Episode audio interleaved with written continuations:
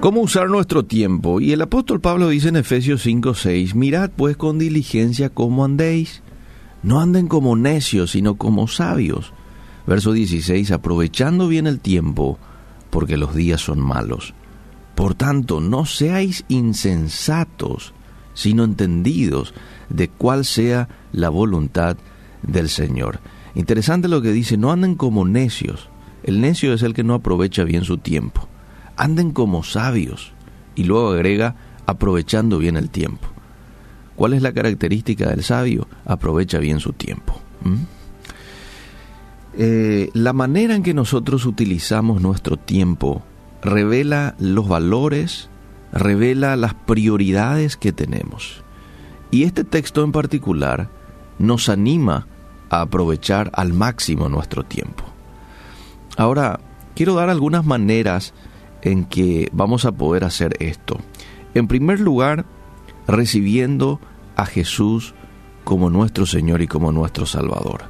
Amable oyente, la única forma de tener una vida auténtica, con significado, con abundancia, es conociendo a Jesús de manera personal. No sabiendo de, es conociendo a. Porque a veces podemos saber de Jesús. Ah, fue un hombre que vivió hasta los 33 años, empezó su ministerio a los 30, murió a los 33, ¿verdad? Y después dicen de que resucitó. Entonces vos estás sabiendo de Jesús. Pero otra cosa es que le conozcas a Jesús, que entables con Él una conversación mediante la oración, que lo estudies a Él mediante la Biblia, ¿verdad? Lo escudriñes a Él. Eh, y esto necesitamos para que nosotros seamos sabios en cuanto al uso del tiempo. Eh, Dios es el que hace de aquellas personas que alcanzan gracia delante de Él, personas sabias. ¿sí? Él es el que da sentido a nuestras vidas. Él es el que desarrolla en nosotros dominio propio. No te olvides. De hecho, todos tenemos un poco de dominio propio eh, todos los seres humanos, pero Dios es el que nos da, eh, el que desarrolla en nosotros, el que, el que aumenta el dominio propio, porque es un fruto del Espíritu Santo.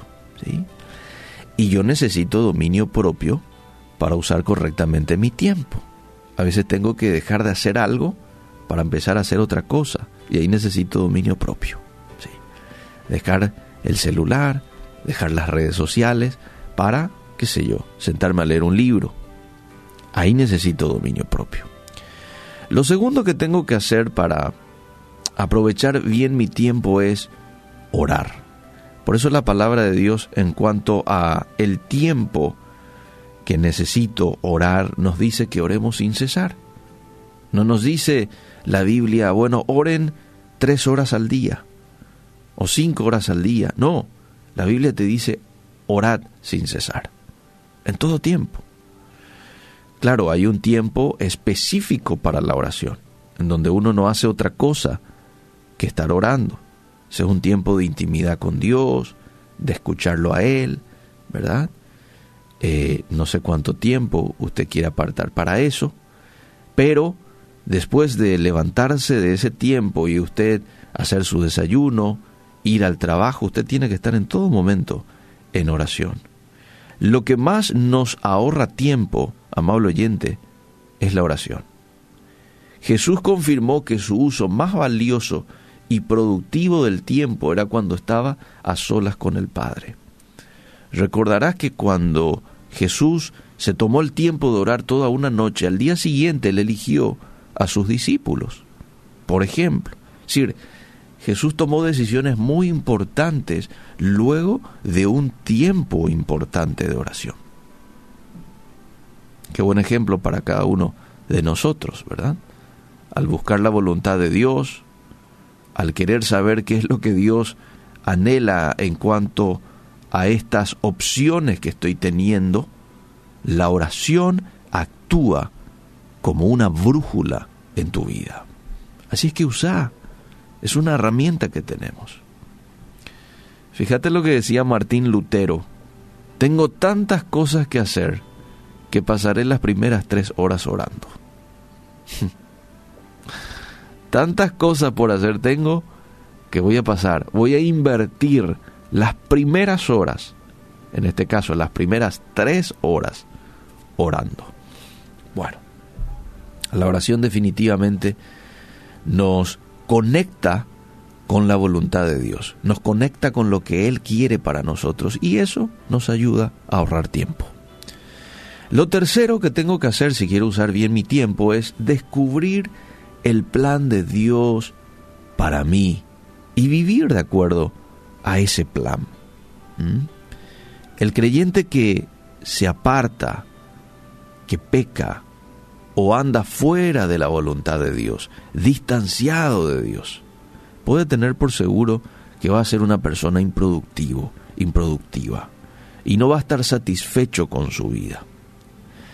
Usted no puede maximizar su efectividad si está luchando contra Dios o si se ha endurecido a su voz, si se ha apartado de Dios. No podemos ser efectivos en el tiempo eh, si estamos en esas condiciones.